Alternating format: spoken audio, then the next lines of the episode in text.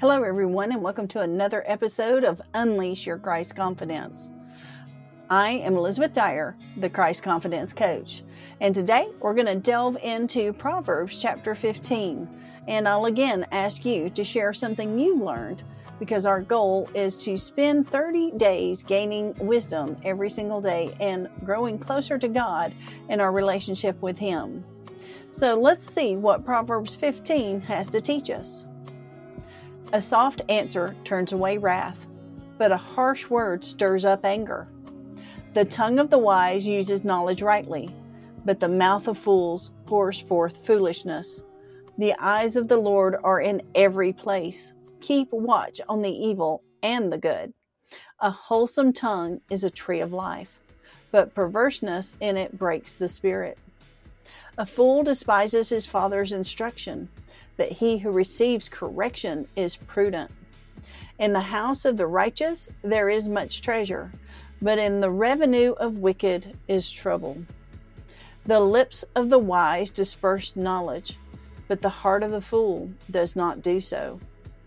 The sacrifice of the wicked is an abomination to the Lord, but the prayer of the upright is his delight.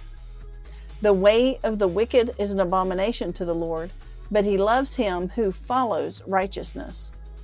Harsh discipline is for him who forsakes the way, and he who hates correction will die. Hell and destruction are before the Lord, so how much more the hearts of the sons of men? A scoffer does not love one who corrects him, nor will he go to the wise. A merry heart makes a cheerful countenance, but by sorrow of the heart the spirit is broken. The heart of him who has understanding seeks knowledge, but the mouth of fool feeds on foolishness. All the days of the afflicted are evil, but he who is of a merry heart has a continual feast. Better is a little with fear of the Lord than great treasure with trouble. Better is a dinner of herbs where love is than a fatted calf with hatred. A wrathful man stirs up strife, but he who is slow to anger allays contention. The way of the lazy man is like a hedge of thorns, but the way of the upright is a highway.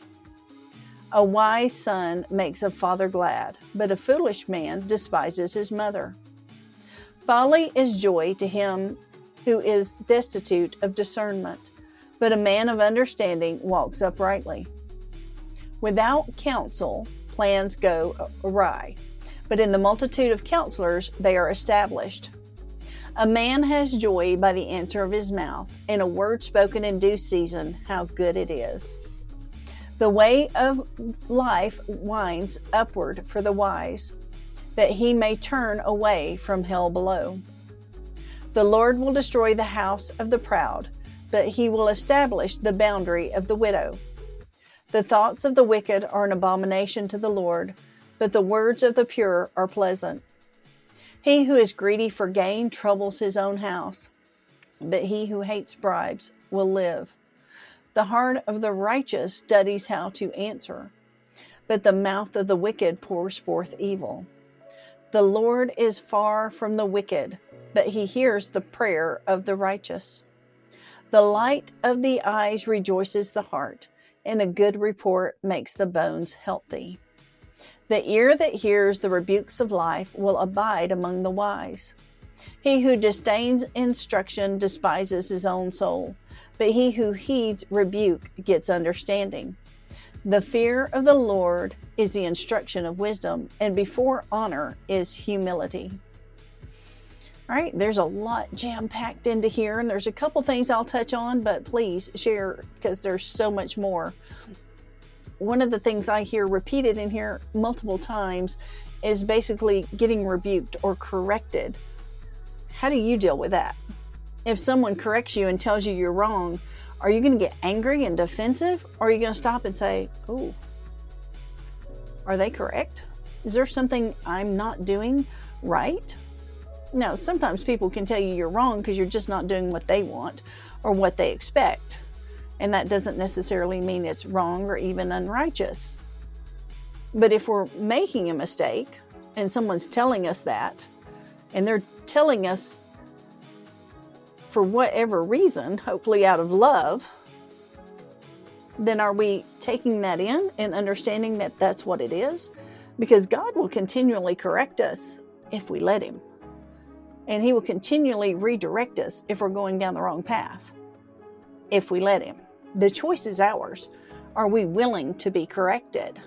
I know for me, I want to be willing to be corrected. I am not perfect, and I know I'm never going to be perfect this side of heaven, but I'm going to keep trying to learn to do better. And if I fall or stumble, I try to go back and analyze that and say, why? Why did I do that? What was I thinking? What was I feeling that led to actions that might not have been right or might not have been righteous?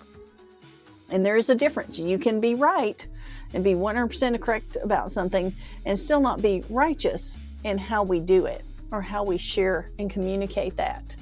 So that's an important thing here to remember is be willing to be corrected. So that's all I'm going to add to this one today. Y'all throw in some of your takeaways from here because there's so much more to learn from this proverb right here. And let's go ahead and pray that we have a heart that's willing to be corrected and a mind that's willing to continually turn away from evil. Father God, Lord, we just thank you and praise you for today and every day that you have given us. Lord, help us to be willing to be corrected. Help us to see when we do wrong, Lord, that we may turn away from evil and turn back to you. Lord, we just thank you that you correct us out of love, Lord. And we pray that anybody you send our way is also going to be iron sharpening iron, Lord, and that they will lead us closer to you and closer to your ways by taking us into what we should be doing and not just overlooking the things we are doing, Lord. And may they always correct us in love as you love us. And may we be the iron sharpening other iron for our friends who are wanting to grow closer to you. Lord, may you give us the right words to speak to those that are needing correction, Lord, and may you be with us and guide us in those times. Lord, we thank you and praise you for your wisdom and your discernment and all that you give us. In Jesus' name, amen. Okay, my friends, let's get out there and spread the word. And I want you to continue the path of healing from the inside out.